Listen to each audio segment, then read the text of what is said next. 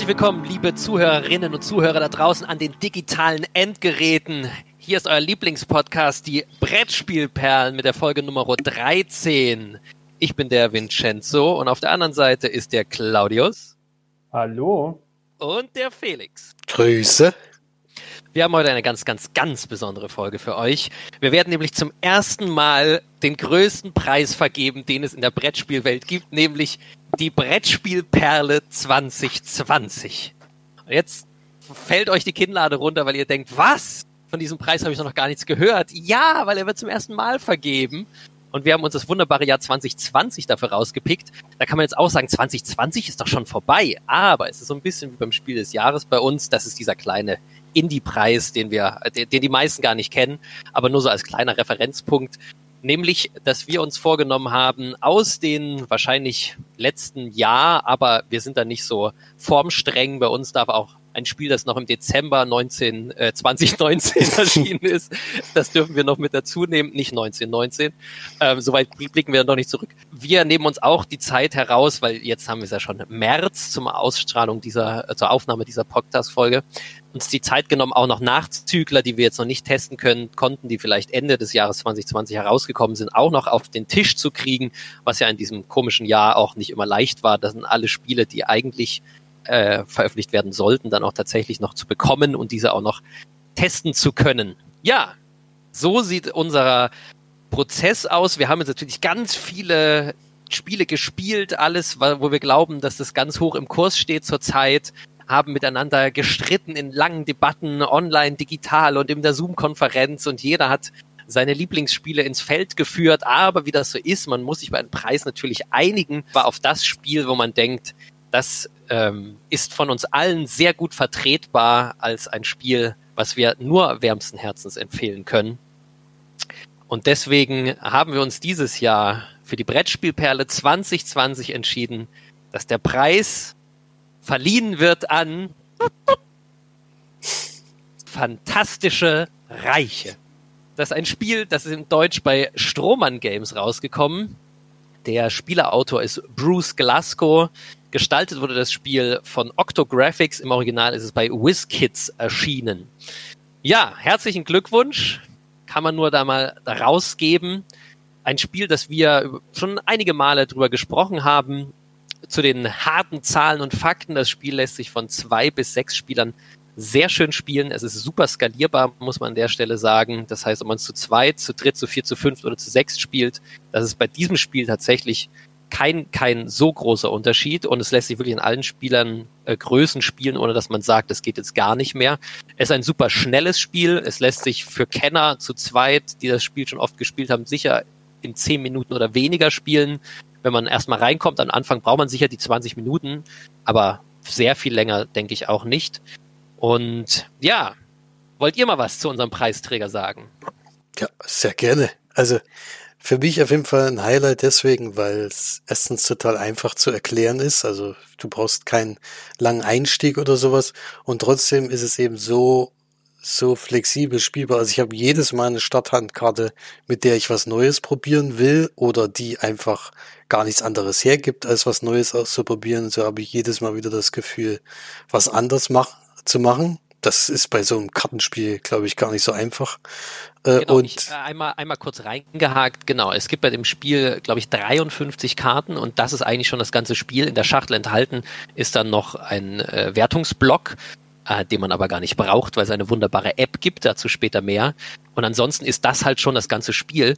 Und das Spiel kostet vielleicht für diesen Inhalt ein bisschen mehr, als man bei anderen vergleichbaren Spielen denken würde. Aber ich denke, hier kann man wirklich einen kleinen deutschen Verlag unterstützen, der es jetzt geschafft hat, nach drei Jahren diese Perle auszugraben und dann auch mal ins Deutsche zu übersetzen.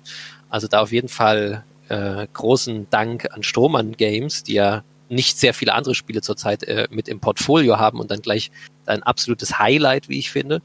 Und dann genau noch kurz, wie das Spiel funktioniert. Also man hat Je nach Spieleranzahl ist es unterschiedlich. Wenn man zu zweit spielt, gibt es die Sonderregel, dass man dann mit keinen Karten in der Hand startet und dann abwechselnd vom Stapel immer eine Karte zieht, bis man sieben Karten hat. Und ab dann zieht man immer eine Karte und muss gleichzeitig eine abwerfen, damit man immer bei diesen sieben Karten bleibt. Und am Ende geht es einfach darum, wer die meisten Punkte auf der Hand hat, der gewinnt das Spiel. Und damit hätte man schon die ganzen Regeln erklärt. Die Feinheiten sind dann, dass links oben auf jeder Karte ein Punktewert angegeben ist, ganz einfach, was diese Karte wert ist. Aber es wäre ja kein besonderer Kniff, wenn das schon alles wäre. Das Besondere ist, dass jede Karte thematisch eingeordnet ist und dass es auf dieser Karte immer einen kleinen Text gibt, wo dann da steht, zum Beispiel einen Bonus kann man machen oder es gibt eine Strafe. Und bei einem, es gibt halt Karten, die sind sehr viele Punkte wert. Da stehen dann hauptsächlich Strafen drauf. Zum Beispiel steht dann da, diese Karte darf nicht mit äh, den blauen Karten zusammen auf der Hand sein und das ist dann thematisch eingebettet. Das sind zum Beispiel Flammenkarten, die nicht mit diesen blauen Wasserkarten zusammen, einge, ähm, zusammen auf deiner Hand sein wollen. Oder es gibt Bonuskarten, die sind dann meistens wenig wert und da steht ein Bonus drauf. Zum Beispiel in der extremsten Variante dann, die Kerze ist zwei Punkte wert und die kann 100 Punkte mehr wert sein. Und das ist sehr, sehr viel in dem Spiel. Das bedeutet dann aber auch, dass die, du musst die Kerze gleichzeitig mit ähm, einer bestimmten anderen Karte, nämlich dem Buch der Veränderung und dem Glockenturm, zwei ganz spezielle Karten aus diesen 53 auf der Hand haben und dann noch einen beliebigen Zauberer. Und es gibt insgesamt fünf verschiedene Zauberer. So sieht dieses Spiel aus. Genau. So, Felix, ich habe dich kurz unterbrochen. Kein Problem, alles gut. Da hast du ja auch genau richtig gesagt. Die einfachen Regeln, eine Karte ziehen, eine Karte ablegen, das ist es im Endeffekt. Die Kombination finden, also es gibt da ganz viele Varianten, äh, ob du auf Armeen vielleicht gehst, äh, mit Königbeteiligung oder ob du, ob du auf Fantasy-Wesen gehst oder eben auf Gegenstände. Man kann das auf so viele Arten und Weisen spielen, dass es wirklich, äh, also für mich hat sich noch nie ein Spiel gleich angefühlt und das bei der geringen Kartenanzahl ist schon erstaunlich. Und du hast ja auch schon erwähnt, äh, der ganz große Pluspunkt ist wirklich die App, denn die Auswertung der Punkte ist am Ende wirklich, ich glaube, auf dem Blog relativ kompliziert und da können schnell Fehler passieren. Aber die App hat es einem so leicht gemacht, dass man eigentlich da keinen Fehler mehr machen kann. Und es wird ja sofort alles ausgerechnet und dann gibt es ja schon bei euch zum bei Zweien zum Beispiel schon sehr hohe Rekordzahlen äh, die da auch dafür sprechen, dass es, dass man da auch richtig sich reinfuchsen kann, um da wirklich bis an die obere Grenze der Punkte, Punkteskala zu kommen. Auf jeden Fall. Also ich kann äh, mit, mit breiter Brust verkünden, dass ich nicht das beste Ergebnis hatte, aber ich hatte äh, 352 und Claudius, was ist deine Spitzenpunktezahl? 357. Ah, eiskalt abserviert. Genau, das Einzige, was ich daran schade finde, ist, dass in der, in der Spielanleitung schon eine Kartenhand, wo es um ein Beispiel gibt, wie viele Punkte man so kriegen kann, gespoilert wurde so ein bisschen, dass das ungefähr eine der Hände ist, die am meisten Punkte im ganzen Spiel bringt. Das finde ich ein bisschen schade, weil es ja auch so ein bisschen schon ein Spoiler ist. Also da hätte ich mir gewünscht, dass da vielleicht eine Kartenhand ist, die so gute 250 Punkte hat, aber nicht die 300 knackt. Wäre so mein, meine Idee gewesen, weil ich das schon ein bisschen schade finde, gleich das Allerbeste zu zeigen, weil das ja auch schon eine große Befriedigung ist, wenn man es irgendwie mal schafft, über 200 zu kommen und dann später mal zum ersten Mal über 300 zu kommen. Und das fühlt sich natürlich schöner an, wenn man das Gefühl hat, da ist man selber ganz toll drauf gekommen, als wenn man so denkt, so, ah, okay, ich sehe die Karten zusammen, die können richtig krachen.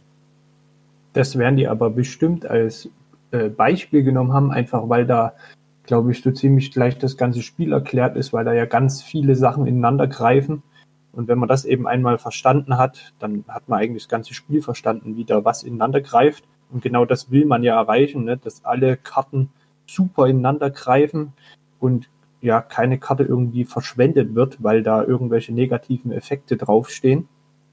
Ähm, und da komme ich gleich mal dazu zu den Effekten, die da draufstehen. Ähm, am Anfang ist das Spiel zwar von Regeln sehr einfach, aber es hat schon eine Einstiegshürde, weil am Anfang, wenn man das neu spielt, gucken erstmal alle ziemlich lange auf ihre Karten und lesen sich den ganzen Spaß durch.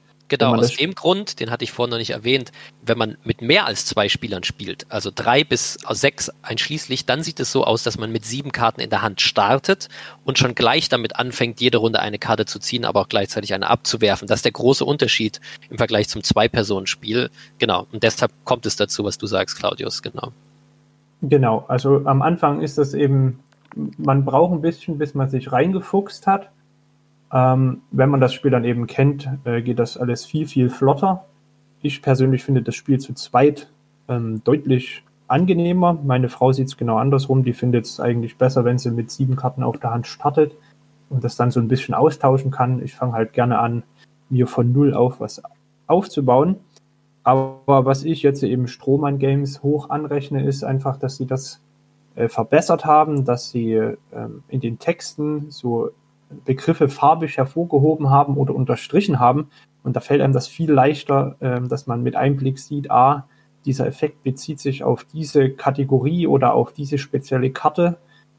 Ähm, ja, was eben das ganze Spiel einfacher macht. Bei der englischen Version, die ich auch gespielt habe, ähm, da war das eben überhaupt nicht so, sondern da war einfach alles schwarz gewesen und es war dadurch ähm, für Einsteiger noch komplizierter, da überhaupt erstmal reinzukommen. Genau, das Spiel hat auf jeden Fall am Anfang die größte Einstiegshürde und ab dann geht's wirklich den Berg runter. Also dann wird's leichter, leichter und leichter, umso öfter man das gespielt hat.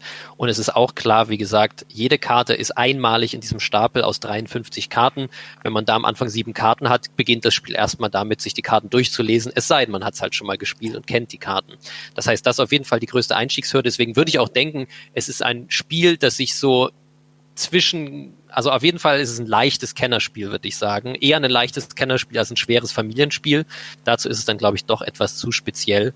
Und ja, das, das muss man halt wissen bei dem Spiel. Aber auch, dass danach halt viele, viele weitere wunderbare Partien locken, indem man dann halt schon alle Karten kennt oder viele, einen Großteil der Karten kennt. Und wie gesagt, durch diese 53 Karten alleine ist die Zusammensetzung jedes Mal neu, jedes Mal anders. Man kann wieder eine neue Version finden, wie man doch noch Punkte irgendwo aus Karten rausholt, die man vorher vielleicht anders eingeschätzt hat und so. Und das ist immer wieder überraschend und finde ich auch, fühlt sich absolut fantastisch an. Und nochmal, auch da hat Strohmann Games total gepunktet für mich, diese App dann in derselben, im selben Atemzug auf Deutsch zu übersetzen. Das heißt, alle Karten haben jetzt die deutschen Namen. Und diese App, wie gesagt, erleichtert einem das Leben enorm. Außer der einzige Kritikpunkt, dass man die Spielernamen nicht benennen kann, sondern in der App heißen Spieler immer, du sagst, da spielen drei Spieler und dann nennt er die einfach Spieler eins, Spieler zwei, Spieler drei und so weiter. Du kannst nicht dann sagen, äh, den Namen editieren. Das ist ein bisschen schade. Ist manchmal etwas unübersichtlich dann, weil es gibt eine wunderbare Schlussanimation, wer die meisten Punkte hat. Da wäre es natürlich schön, wenn dann die echten Namen da stehen aber alles andere ist super hohes Niveau. Also selbst so absolute Nischenfälle. Also einmal lässt sich das super schnell zusammenstellen, welche Karten wer auf der Hand hatte. Und das ist ja nicht leicht. Eine fünf Spieler mit jeweils sieben Karten auf der Hand. Da denkt man, das kann ja dauern. Aber so Komfortfunktionen, die super funktionieren in der App, wie dass die Karten, die du einmal ausgewählt hast, die einer auf der Hand hat, können dann bei den anderen schon nicht mehr angezeigt werden. Das heißt, du kannst sie auch nicht vertippen und zwei Leuten aus Versehen die gleiche Karte geben.